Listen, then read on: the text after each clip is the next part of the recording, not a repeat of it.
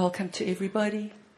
It's wonderful to be at in the, in the assembling of the brethren together.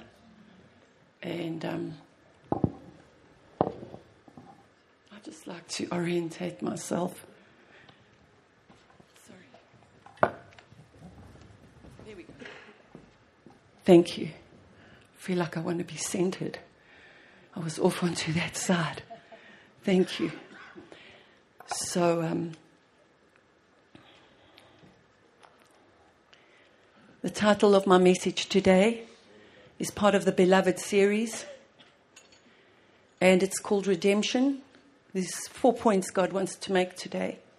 He wants to make four points redemption, receiving, repentance, and revolution. So, this is um, how the Lord gave it to me. I'm going to make a point, and I'm going to make a point, and I'm going to make a point, purposefully and intentionally, taking care in what I'm saying. To make a point is the most important essential in a matter. The point is the precise thing to be considered, determined, and accomplished. I am pointing out at this point in time, in the time of this church, with this beloved talking to me about Pastor John, my messenger. My sword is pointed at you, Ezekiel 21. My sword is pointed at your heart. When he shows me sword, he shows me sword. My word, my sword, my sword, my word, my sharp two edged sword is pointed at your heart to see whether it can divide, to see whether your heart will allow me to divide between spirit and soul, so that you can see what of your life is of your soul and what of your life is of the spirit. Because it's the spirit that is the real you, it is not your soul.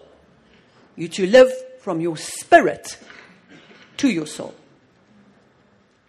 and then to your body, which makes you whole. And the way you live from your spirit is the same way that God requires all of us to live from our spirit. You don't have a, you don't have a special way that you can live from your spirit that is different to the way God requires me to live from my spirit. So the way that God requires you to live from your spirit is to fill your spirit with the word of God. Not just his precious holy written word, but the words that he brings through the messenger. It's both and. You cannot suppose that you can be an isolated, independent Christian, disjointed, dismembered, dislocated from the messenger, and think that you are living from your spirit. There will only be a small measure of that that you'll be able to do. Because God said in His word that I have placed first apostles. Jesus descended into to hell when He died for us. And then when He rose from the dead, triumphant, He gave gifts to men. First apostles, secondarily prophets, prophets, then evangelists and pastors and teachers. If you're not being apostled, you're not being profited, you're not being evangelized, you're not being shepherded, you're not being taught by the church where God has planted you, you are not living from your spirit. You have a tiny, weak little spirit in the measure of your isolation because isolation from the church is a violation of God. God says not to neglect the assembling of yourselves together because God has purposed to get for himself a people, not a person.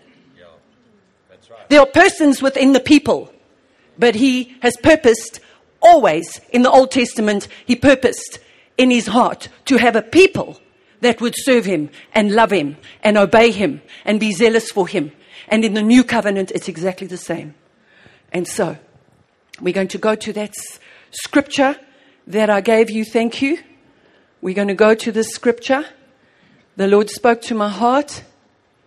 Pastor John, I want to thank you for the privilege, even though you called me on my phone when I was in my prayer room early this morning to tell me that I'm to minister today. I was, I was ready with the things that God has been putting in my heart for a long time.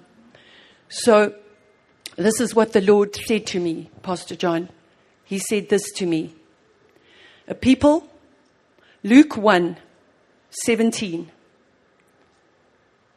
Pastor John has been bringing this scripture a lot, and he himself, talking about John the Baptist, will go before Jesus in the spirit and power of Elijah to turn back the hearts of the fathers to the children and the disobedient and incredulous and unpersuadable to the wisdom of the upright, which is the knowledge and the holy love of the will of God, in order to make ready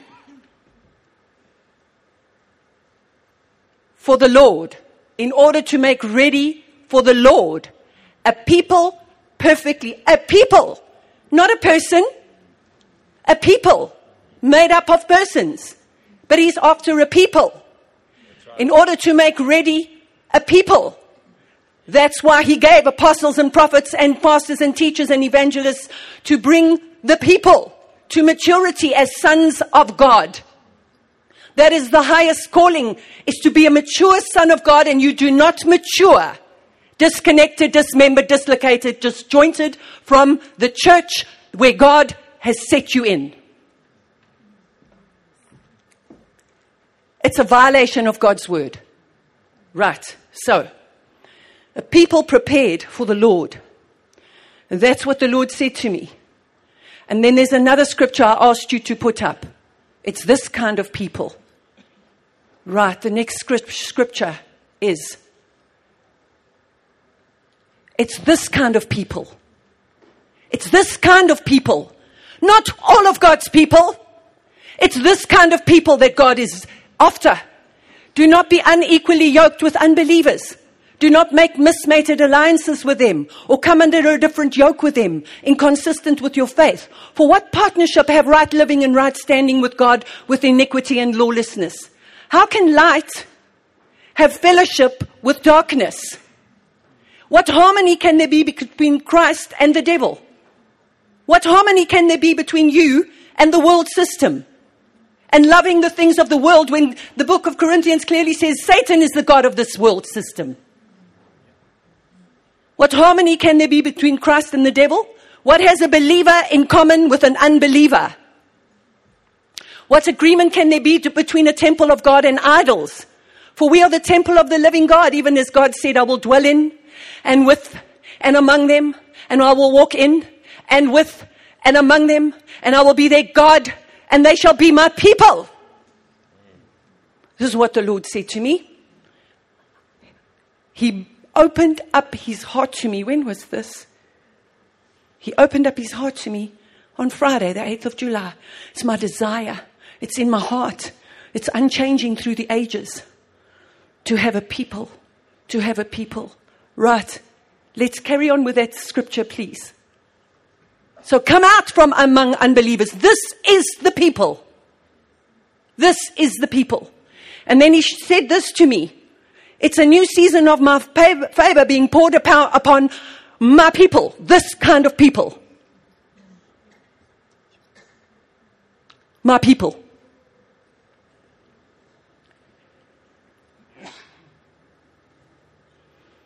Yes, you are a people, part of this prophecy says, that will see what other generations, which people are going to see this?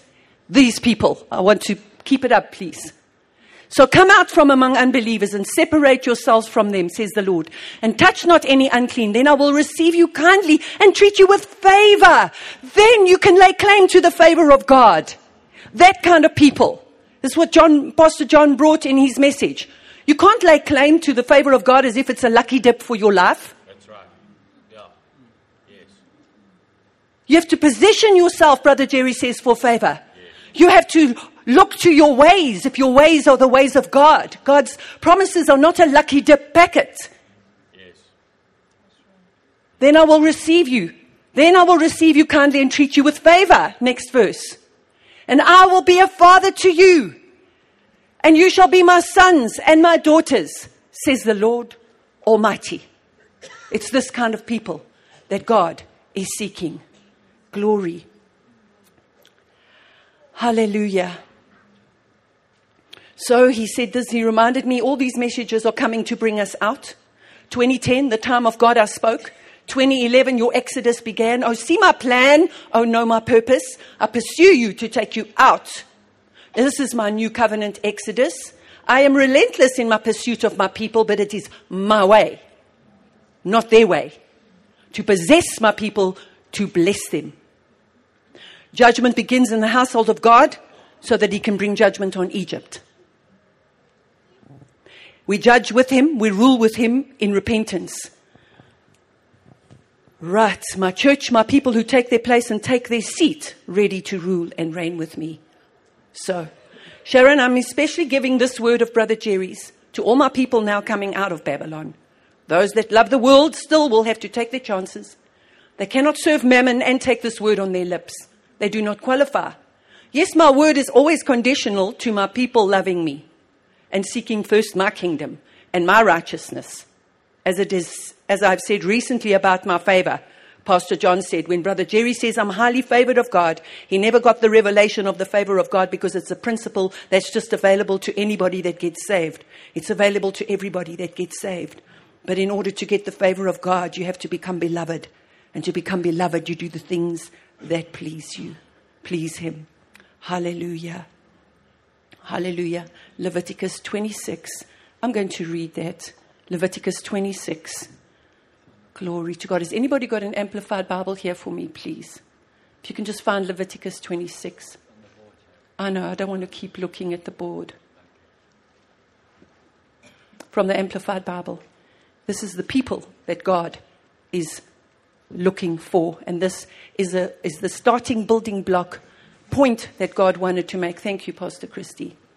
This is the people. This is the people.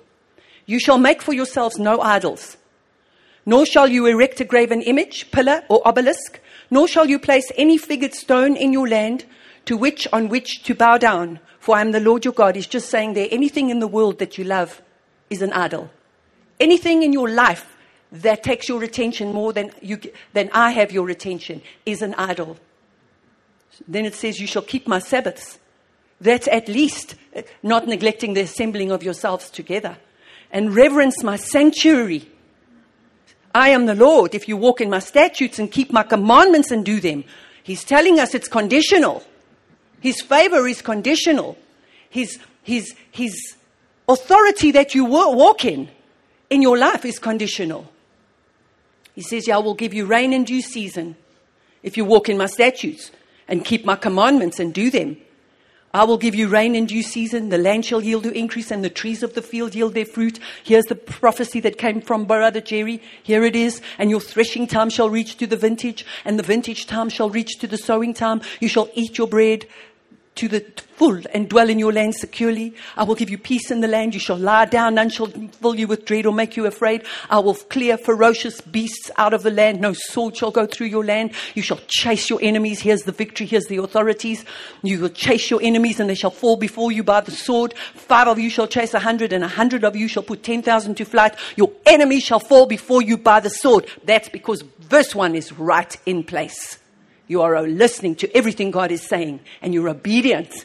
Hallelujah. And then it says here, and then it says here, yeah, for I will be leaning toward you with favor and regard for you, rendering you fruitful, multiplying you, and establishing and ratifying my covenant with you. And you shall eat the abundant old store of produce long kept shall clear out the old to make room for the new. I will set my, dwell, set my dwelling in and among you. Here's it. And my soul shall not despise or reject or separate itself from you, and I will walk in and with and among you. I'm going to verse 11. I will set my dwelling in and among you. My soul shall not despise or reject or separate itself from you. You know, Pastor John, when I was doing a study on the word repentance, and we'll get there, most of the times the word repent is used in the word of God, it's used of God that repents himself. He repents of things.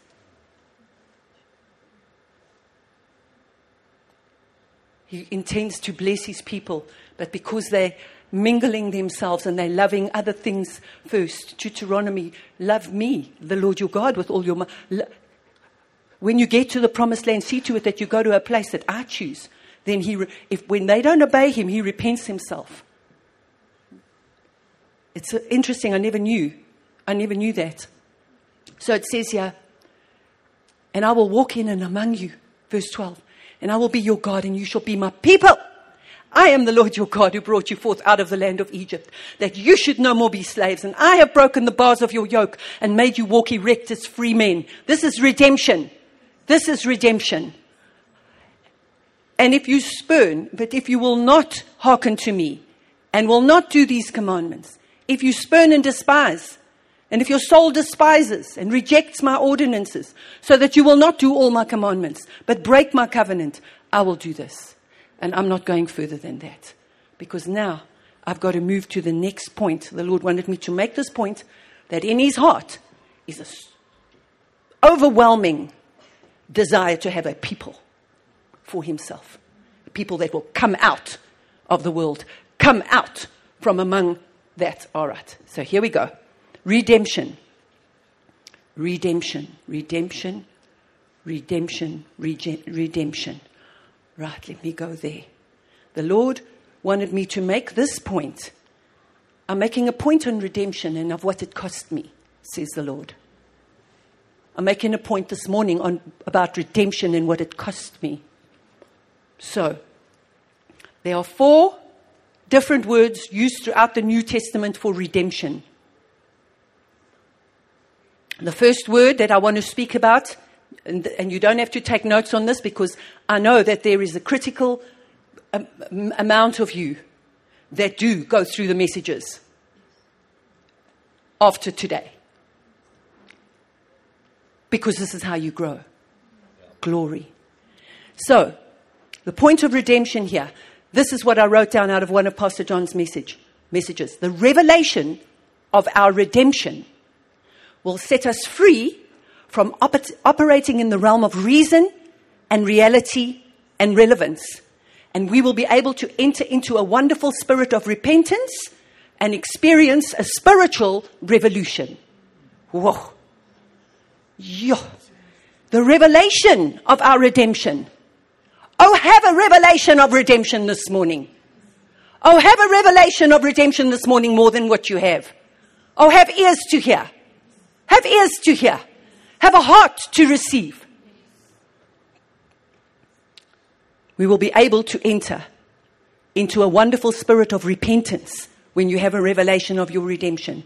So, redemption, the first word is a, is a Greek word agorizo, which means to describe the slave market. The slave market was a dreadful, deplorable place, human beings that were considered of absolute no human worth except to serve its owner.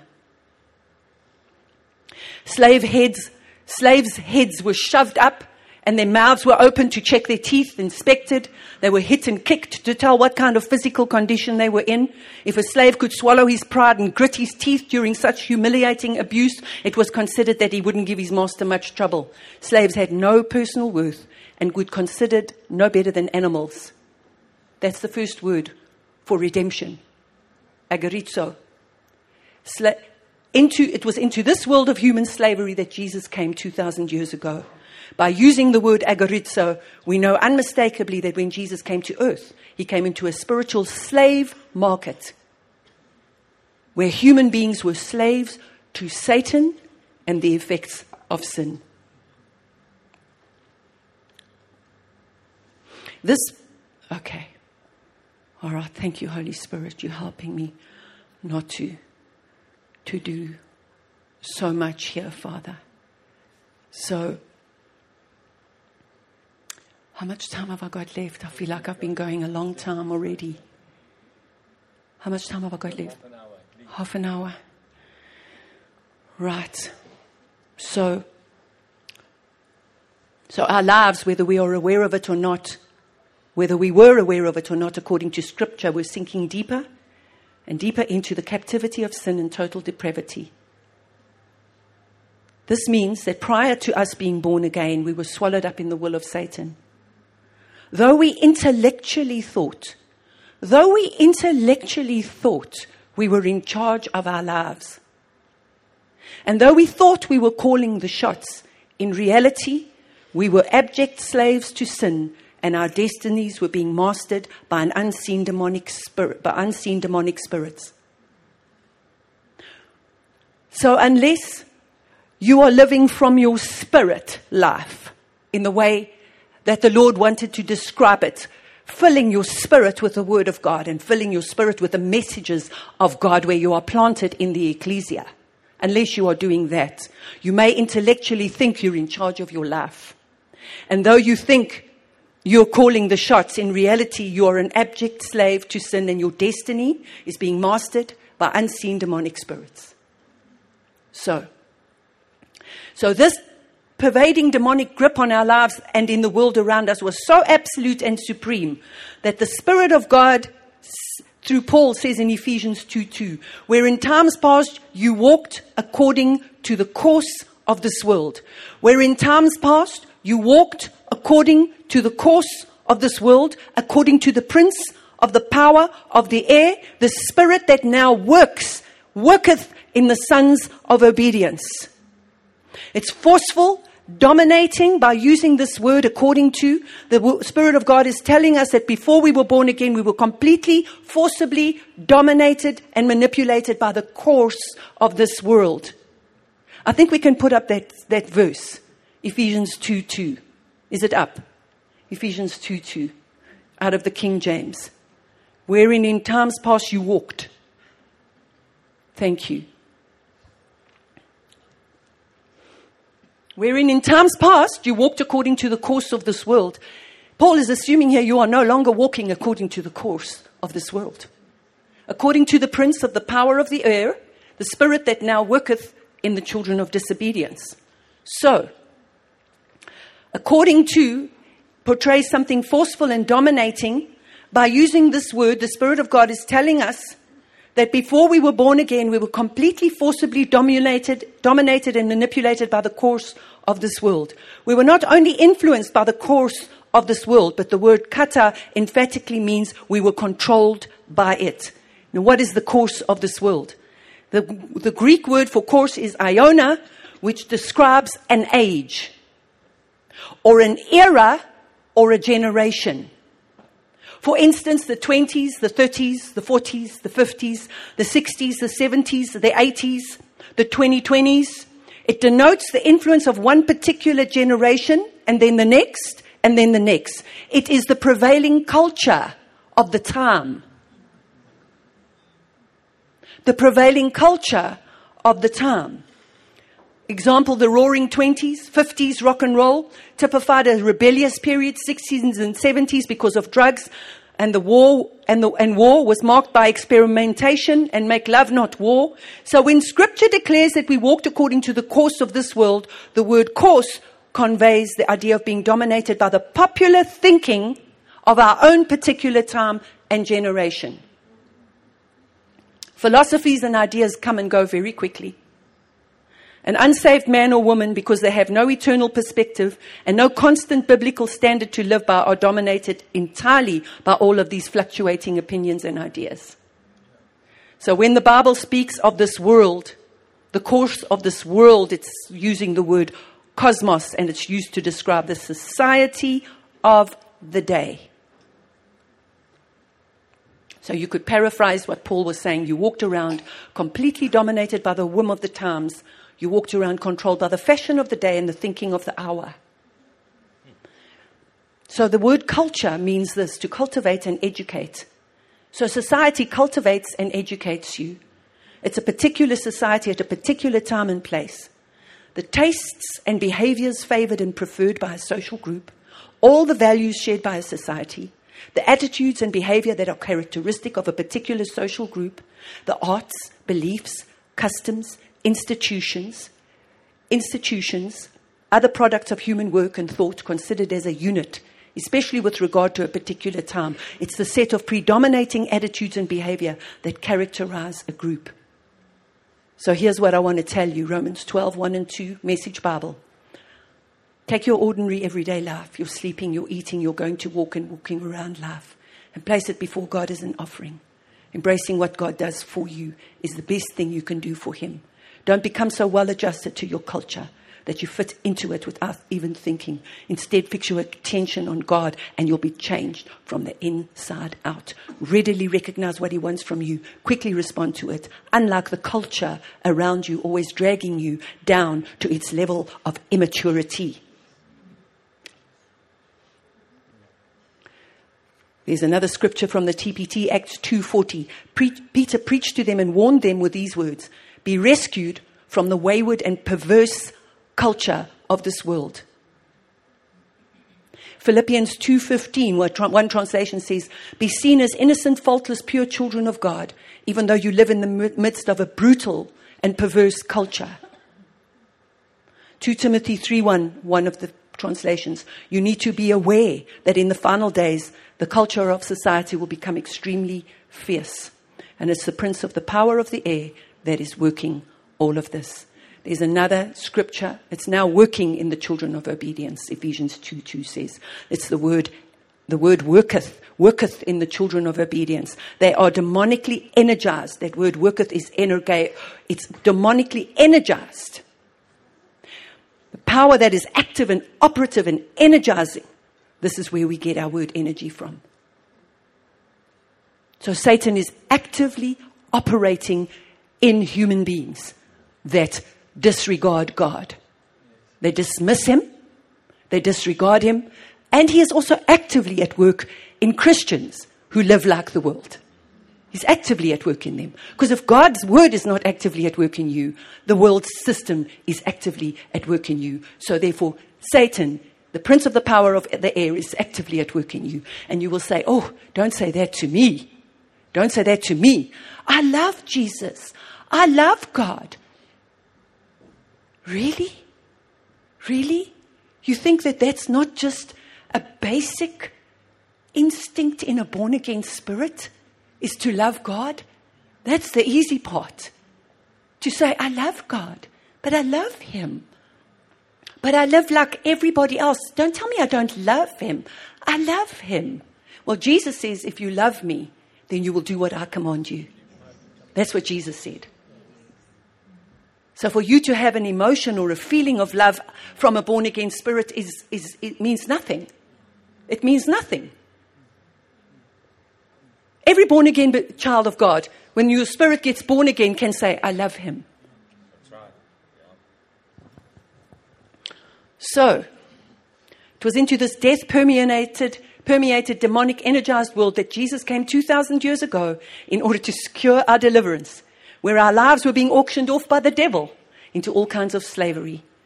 And so then there was, there's another word, and I'm going to move quickly now. The other word is, um, okay, so some of the agorizo scriptures is Revelation 5 8. It says, um, For you were slain and has redeemed us. That's agorizo.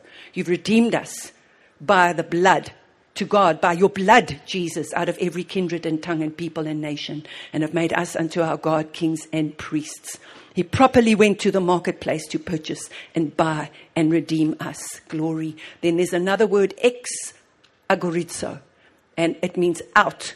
Ex means out out of slavery. It's the idea of removal. It signifies the purchase of a slave in order to permanently set that slave free, never to be put on the trading block of slavery again. Okay. Redeeming us from the curse of the law, redeeming us from sin. And, and his death removed us from living under the control of sin. Hallelujah. And slavery.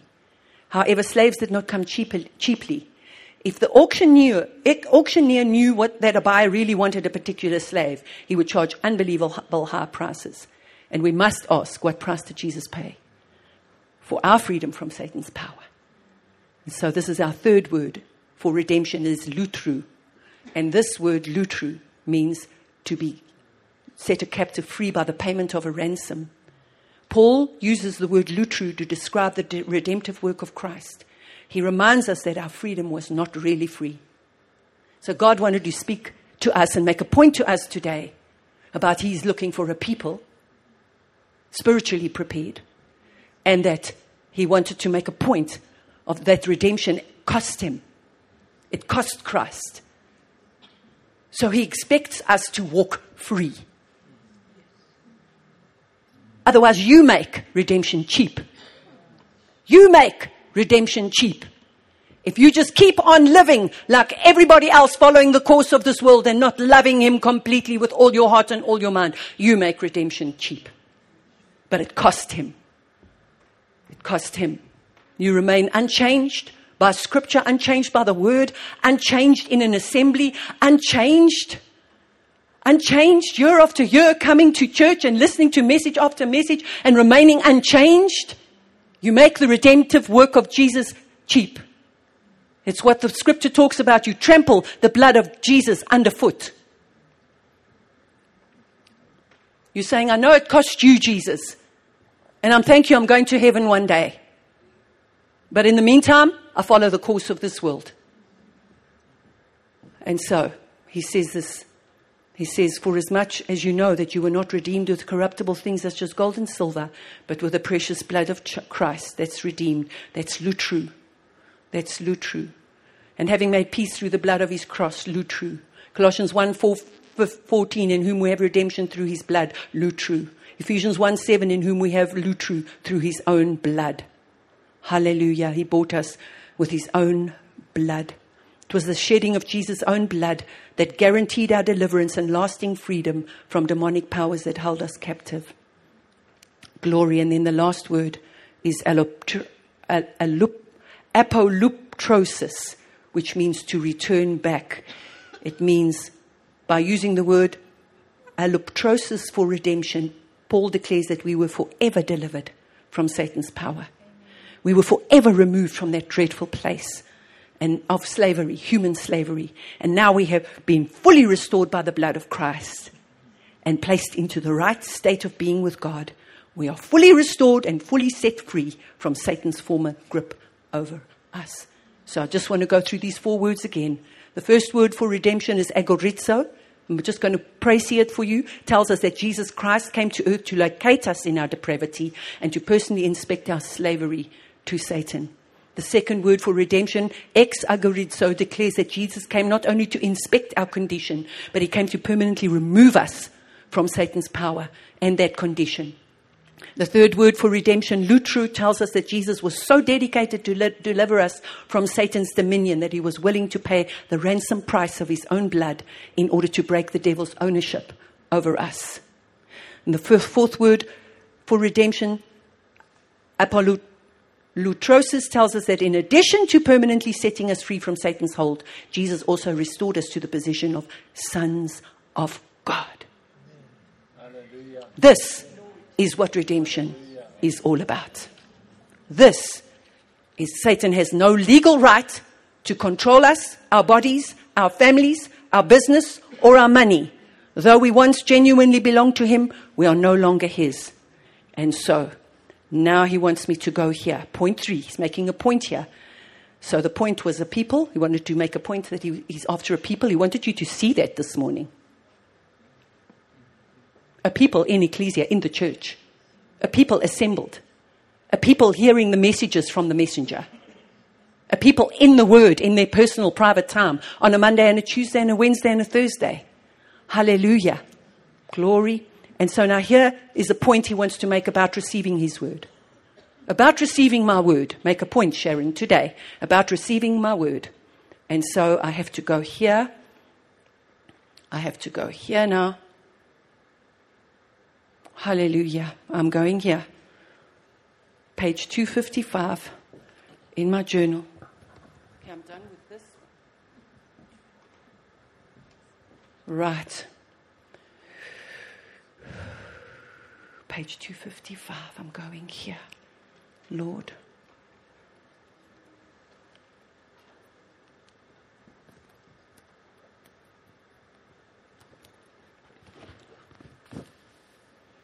So I'm just going to read it as I received it in February.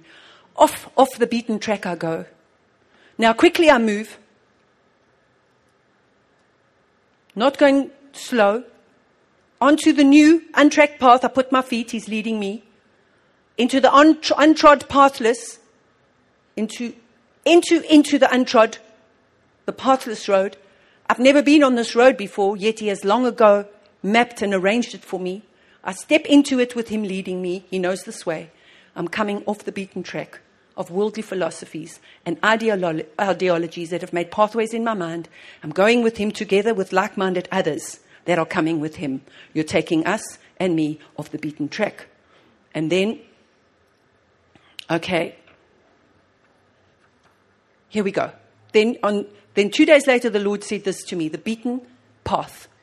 The enemy has made inroads into the minds of my people by means of the ideologies and philosophies of this present darkness and this wicked world and age. I am dismantling, and the dismantling can only happen. Oh, my. Um, all right, all right. I am endeavoring to blow the minds of my people, blow up those pathways of worldly thinking where the enemy beats them. The beaten path, where the, where the enemy beats them. My people are beaten repeatedly, continuously, unconscious they are. As long as they think like that, they'll never be free to be what I created them for. This is my way for my people to be free now. Ephesians 4:16, the body in my church, maturity happens joined. Joined to my body is where the maturity happens. Then there can come freedom in this place. In this place, talking about this church, I am currently by my word and my spirit endeavoring to blow up and dismantle. How? Through the foolishness of preaching. It is foolishness to many, even many of mine. My people put this world's philosophies and wisdom and ideologies and culture above my preaching. They don't take my messages and my preaching literally. They take what they've grown up in from the world literally. They take my preaching with a pinch of salt instead of being the salt. They take my preaching with a pinch of salt as ideology and they fit my preaching in with all their other ideas. They continually measure up my preaching in their minds against what they already have learned from this wicked world. This is the beaten path. They lean upon human wisdom to understand spiritual matters. They take my word as philosophy. They take the ideologies and philosophies of this world literally. They weigh up my words and fit them into their current position in this world system. Few even consider to change their position to come into my word. They do not take my word literally. So the Lord said that His word is not a philosophy. A philosophy is any personal belief about how to live or how to deal with a situation or a school of thought. How to receive my word with a yes, with weeping, with repenting, Tremble at my word, this is what the word says, letting it pierce and penetrate. Welcome it into a humble heart, believing. Receive it always in a repentant position and condition. Receiving it so deeply that you experience its mighty work at work, power at work in you. Its transforming power and might. Then he wants me to go here. Right. Right, Lord, I'm going here now. He showed me this is how my people receive my messages. So what he's doing is just, just saying, I've got your number. I know what you're about. I know how you listen to my word. I know how you receive it. So don't try and fool me. Don't try and kid me. That's what God's doing here this morning. He's doing it to me and he's doing it to you. Right. He's making a point. He makes the point for me and he makes the point for you. So the Lord said this, he showed, he said this to me. Do they come for fascination to my word or for transformation? As I was deep in thought about God's people here at Heritage of Faith that have been with us so long, and many still remain unchanged by the messages He is bringing to us week after week after week, after month after month, after year after year after year, I said to the Lord, How is this possible, Lord? Their disobedience disqualifies them from subjecting their environment to themselves. They are continually dominated by their environment. And here's how he answered me The very, very messages that I have brought and I continue to bring will judge them. So I want that scripture now, John chapter 12. Thank you so much. He gave me this scripture. Just going to show you. I am come a light into the world. And whosoever believes in me should not abide in darkness. If any man hear my words, here's my words. If any man, if every, any woman, if every boy, any boy or any girl in this congregation hears his words every Sunday. Don't put it out there as if it's not personal to you. You're preaching to me, Pastor Sharon? Yes, the Lord is preaching to exactly you this morning. If any man hears my words and believe not, I judge him not. You can sit in a congregation year after year after year and remain unchanged, and God says, I don't judge you. I don't judge you. For I come not to judge you, but to save you. I bring these messages to save you, not to judge you. He that rejects me and receives not my words has one that judges him. The word that I've spoken, the sword, the sword, the sword that he brings here will judge you. Your judgment will take place in this present life because the judgment that comes on you is you disqualify yourself from being able to walk in authority because of your disobedience. But then your eternity too is empty and void of any reward because you lived for yourself, by yourself, and not for the plan and the will of God. So here we go. He that rejects me and receives not my words has one that judges him. The word that I have spoken. You see, it's a living word. Jesus is the word. It's a living word that comes to you this morning. It's a living word that came to you last Sunday and the Sunday before and the Sunday before and the Sunday before and the Sunday before and the Sunday before and the Sunday before and the month before and the year before and the year before and the year before. That's the sword that's supposed to be entering you all the time to divide between your spirit life and your soul life. Uh, must your soul life is your emotional life, your will life, and your intellect thinking. Right. He that rejects, okay. For I have not spoken of myself. That's what Jesus said. When I speak these words, I don't speak of myself. The Father which sent me, He gave me a commandment, what I should say and what I should speak. And I know that his commandment is life everlasting. Whosoever I speak, whatsoever I speak, therefore, even as the Father said unto me, so I speak. And that's what the Lord said to me out of the scripture. He said, When I send you with a message, when I send Pastor John with a message, you do not speak of yourself, Sharon. You do not, Pastor John does not speak of himself. When Jesus rose to give gifts to men, he also spoke messages to men, and he's still speaking messages to me, through messengers today. He's giving the messenger, messages to the messengers that are listening to him. He's giving the messages through the messengers that are hearing him.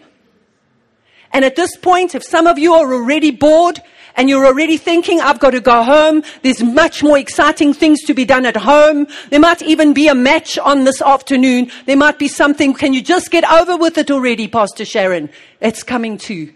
This is coming too. This too is coming of how you receive the word of God. You can gauge your own self in your own heart how you receive the word of God.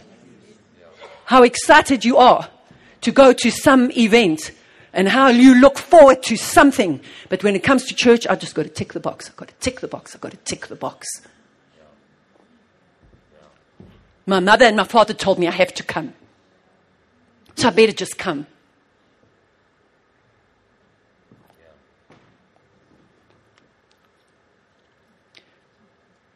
Everything I do is because I love him. Everything you do should be because you, you should want to do everything He tells you to do because you love Him. You should want to do everything He says. You should want to be in all the messages, changing and transforming yourself. You should be wanting to listen. You should be wanting to be so full of the Word because you love Him. Don't say you love Him and you don't do the things that He's telling you to do.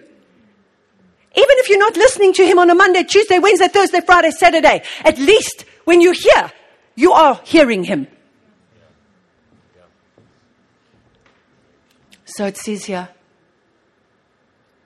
I give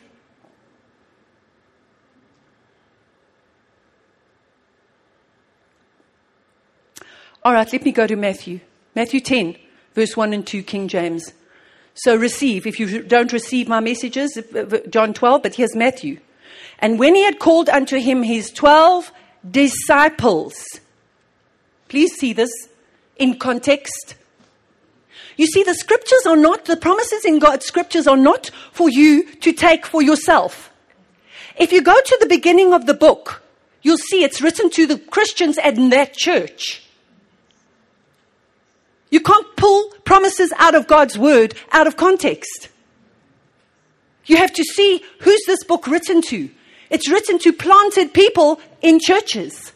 The church at Corinth, the church at Thessalonica, the church at Ephesus, the church at the, the church.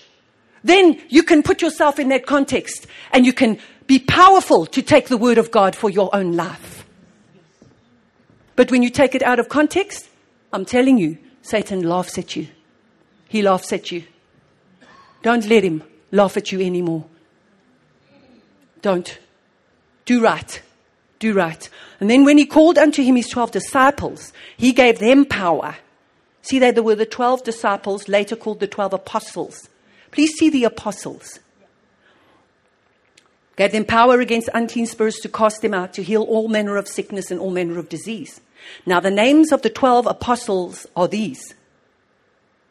So, in the same chapter, he's still speaking to the 12 apostles, and in verse 40, he says this He that receives you, apostle, says it's still the same Jesus of the church.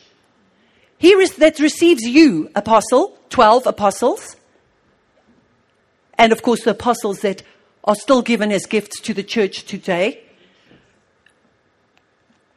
um, receiveth me. He that receives you receives me. He that receives me receives him that sent me. He that receives a prophet in the name of a prophet shall receive a prophet's reward. He that receives an apostle in the name of an apostle shall receive the apostle's reward. He that receives a shepherd, a pastor, receives a uh, the shepherd's reward because he has shepherded, he's apostled, he's profited, and he's evangelized, he's receives the good news, and he's taught within the local church. And he shall receive the reward. Glory to God. So then these things must remain, these things that remain unchanged. Many of them, here's God speaking to me because I asked him what happens with people. They keep coming and they remain unchanged. I'm not speaking to baby Christians here this morning who are so hungry for the word of God that you just want to grow, grow, grow. I'm talking about those like in the wilderness. You listen to the, God's word and you just remain unchanged. I said to the Lord the one day, I said, Lord, can't they just leave, please? Those people. Can't they just. No, I'm not being funny. I was weeping. Can't they just leave? Please, Lord. Why do they still come? Why do they still sit among us? Why do they still live among us, Lord? They're not listening to anything. For years and years, they haven't listened and they haven't changed. Can they please just leave? So he had to answer me on that.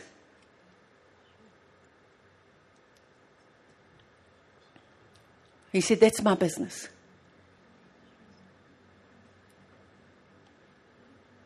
Pastor John? It's the shepherd's business. But there is that parable that says there's that person that just bears no fruit. And the vine dresser says, just pull it out. Why does it cumber? Why encumbereth it the ground? Why, the one translation says, does it just sit here and take up space? Why does it just sit here and take up space? And so then the shepherd said, Yeah, the shepherd said, Can I just dig around one more year to see? Put some manure in and see maybe it will bear fruit.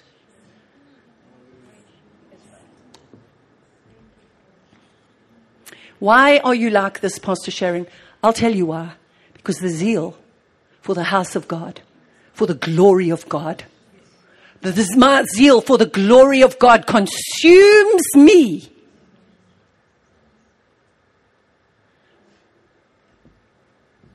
I want to see his ecclesia rising up in authority and power so bad. Right. Okay. I want to see people growing up and maturing so bad. So they have no changes. Many of them just keep coming to be fascinated. They have no changes. They have no fear of me before their eyes. That's Psalm 55, 19. Um, because they have no changes, therefore they fear not God. They come for fascination and not for transformation. Here's what he said. They come. The word fascinate means this bewitch, enchant, spell, witchcraft, hold attention, allure, charm, attract, captivate, enchant, hold spellbound by an irresistible power, curious, mesmerized, intrigued, transfixed, and transported. They come to my messages like this, Sharon. God's comforting me, right? So now I'm telling you how He's comforting me. They come to my messages like this because I'm asking Him, why do they not change? Why are they not having a revolution? They come to my messages like this hold my attention, engage me, hold my interest, keep me spellbound and captivated by this irresistible power called the anointing. The anointing, do you call it that? While I'm here, I might as well let this powerful influence work on my soul and in my mind, even, even if I, uh, I, might, I might as well not even resist it when I look, when I leave. My soul looks for the next thing to fascinate me and engage me and keep me spellbound and hold my attention.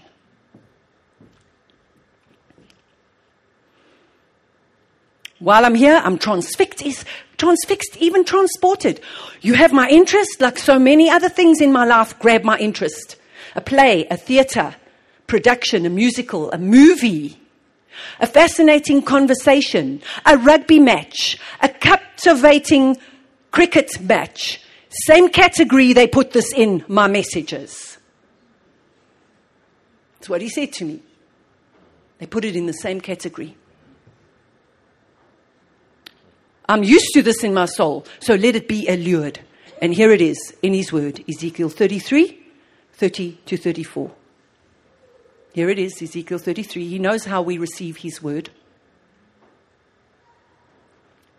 As for you, son of man, the Lord is speaking here to a prophet, Ezekiel. The children of your people are talking about you beside the walls and in the doors of the houses, and they speak to one another. Everyone saying to his brother, Please come and hear what the word, what the word is that comes from the Lord this Sunday.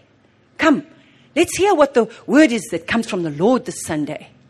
At least our pastors are anointed. At least we'll sit in an anointing and not fall asleep completely.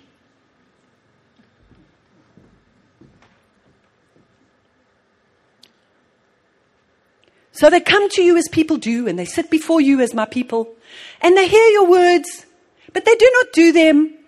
For with their mouth they show much love, but their hearts pursue their own gain. You're after your own stuff. You're just here for a short, brief while, but your heart is on what you want. Even sitting here thinking about the next thing and next week and the other things that are already captivating your interest.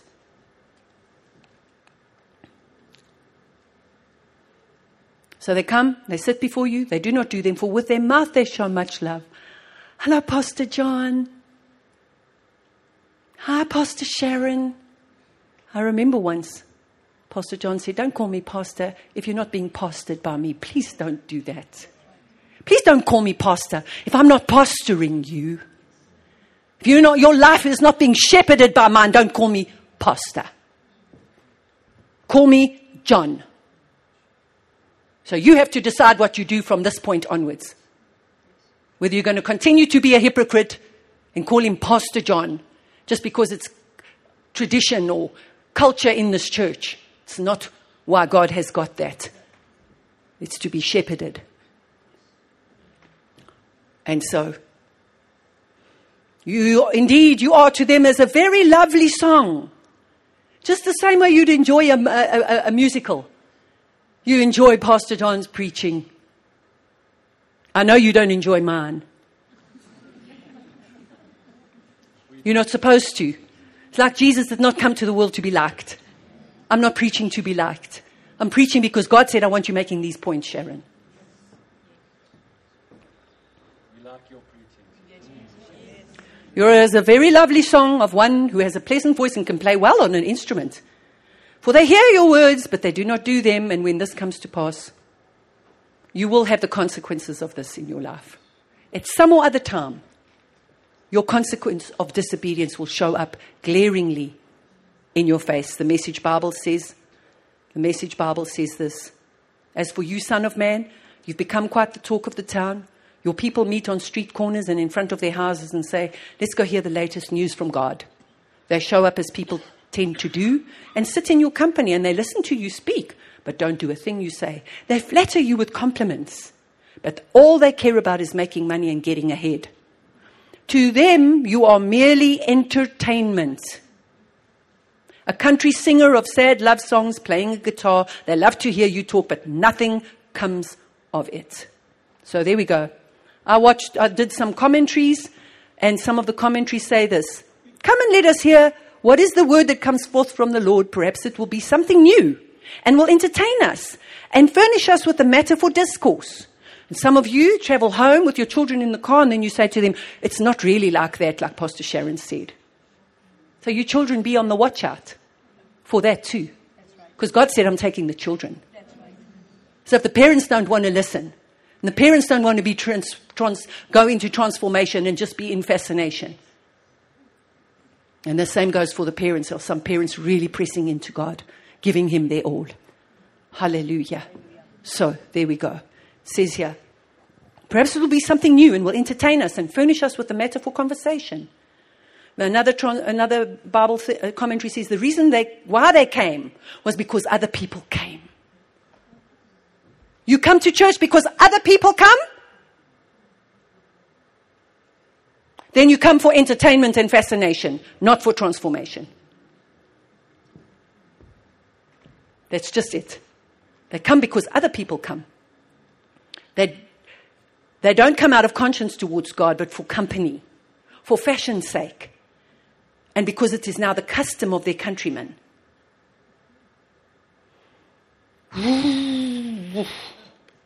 So I think I'm done here now, John. I can't get on to repentance because I have gone on to. They come for fascination, not for transformation. So I've got another two points, but I did want to finish with this over here, the last. It's not, it's not everything. I won't get to everything. But Pastor John said this in his message on the 19th of June. And there's some of you that I know that will remember this because you've been in the message, because you are fortifying and building infrastructure into your spirit man, because you're divinely connected to an apostle.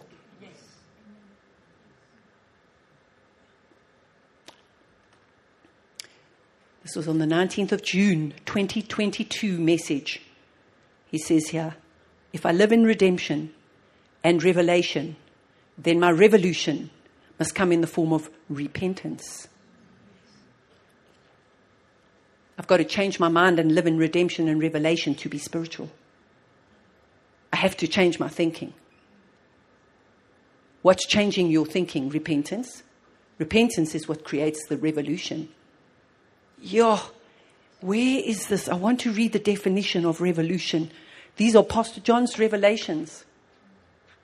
Not living in the realm of reason, relevance, and reality, but living in the realm, spirit realm of revelation, redemption, to have a revolution.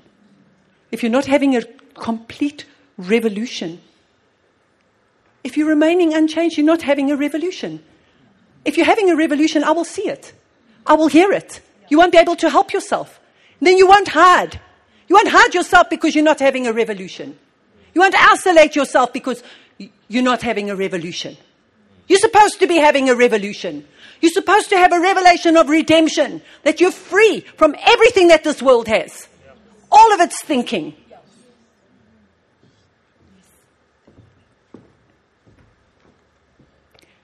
And there are many that are having a revolution. There's, there's a divide that's come. It's coming and it's getting, it's getting, my darling, am I going to have to minister this another time? Finish it another time? Because I still have to speak about the great divide. The scripture in Corinthians said that there must come division among you so that it can clearly that it can be clearly to, seen to be who is of God and who's not of God. Next week. Next week. Really, my precious. That's why I called you this morning. Yeah, I'm wondering if the church is going to halve. I'll see that you're not here. And that's the amazing thing I said to the Lord one day. I said, Lord, you know, they didn't come on that message. He said, doesn't matter. I'm still holding them accountable because they should have been there. This is where I planted them. This is what they should have been listening to. They are still accountable to me for that which they did not hear, even if they're not present at the message. He comforted me. Um, I'm going to I'm to finish now, my darling. All right. Goodbye, everybody.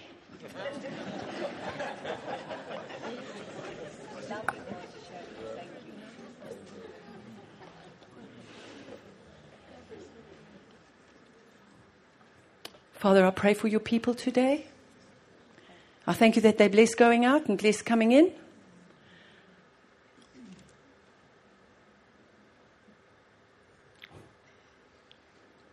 Thank you, Lord. Actually, what I want to say, Lord. I want to say and I want to pray that this word will take root in the hearts of your people. And if you can use it to bring your fear, your fear in their hearts, that you would do that, Lord. Yes, Lord. Yes. Because it's the fear of the Lord that is the beginning of wisdom. It's not just the beginning. So if there's no fear of you, Lord, and no reverence of you and your ways in your church, Lord, then there's no wisdom either. So I thank you, Father, that this will be a beginning for them in their hearts in Jesus' name. Amen.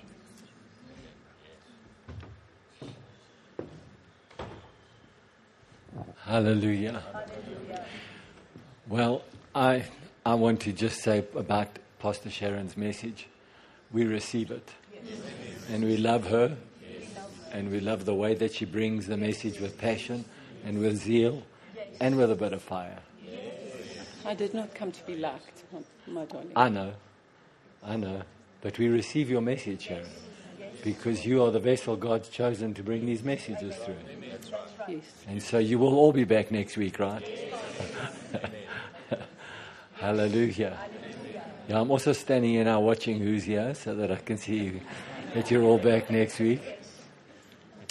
Praise the Lord. Hallelujah. You know, uh, I asked the Lord, uh, I said, Lord, I know that some of the messages that I've been preaching have been very spiritually confrontational because it's about warfare and and the, and and spirit life and demonic forces and things like that, you know. And so I said, I'd like to just preach an encouraging message. So I said, Can you give me one? And he didn't. He didn't. So then I began to seek the Lord and I said, Well, okay, Lord, what's next? What do you want me to continue preaching? He said, Pastor Sharon has spoken to you over the last two weeks about this message that she's been carrying on redemption and repentance. And so this morning I, I called her and I said, Babe, are you ready to preach this message? She said, I'm ready. So I said, Well, then you're up. And so she's up next week as well, so that she can finish the message that God's given her. Hallelujah. Praise the Lord. Praise the Lord. Yeah. This is the this is the way that we this is the way that we live.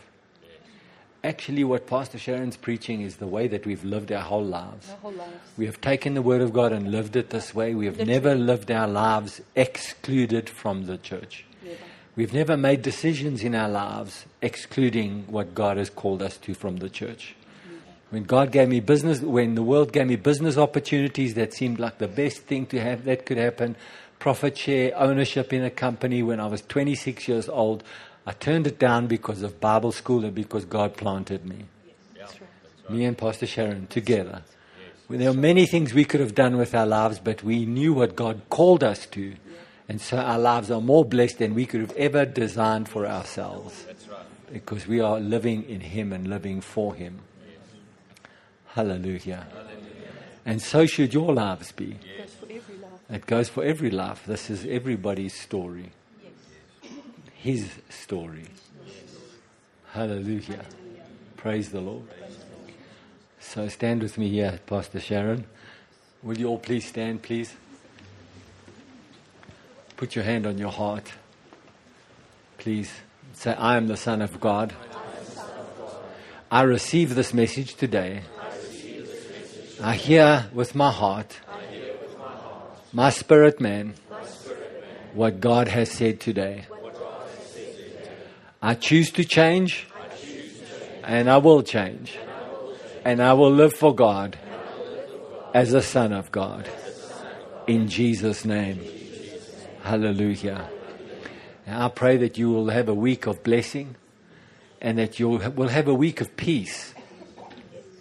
And no weapon formed against you will prosper. He surrounds you with His word and He surrounds you with the blood of Jesus and He gives His angels charge over you. Won't you say that with me, please? He gives His angels charge over me. I want to say by the Spirit of God right now that you can make a claim like that for your business, for your finances, for your health, for your, for everything that you are touching with your life.